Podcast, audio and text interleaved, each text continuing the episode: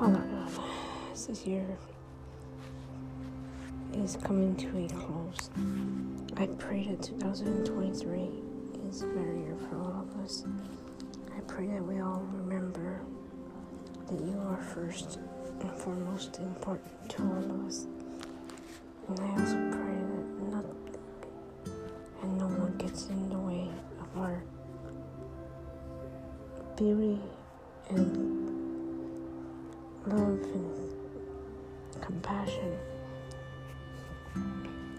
This Christmas was not what I expected it to be. And I hope that New Year 2023 will be better. I hope that we all can hang out and spend time together and not feel like it's a punishment. Because we know that you don't us in punishment on this. We have to learn a lesson. And this is one of the hardest lessons that I've ever had to learn. Dear Lord,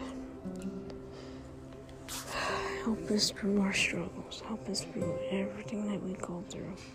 Show us the mercy and love that we must have for one another.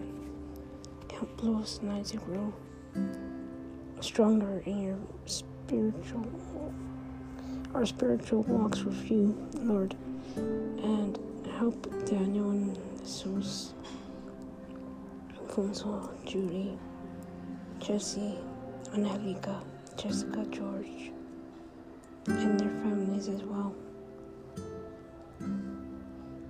Help my mom and stepdad, stepdad my brother, sister in law, niece, nephews. Protect them, Lord. Guide their steps. Teach them your ways, dear sweet Jesus. Bring them closer to you. Help us all to find a way to see what we must do now, forever, and always.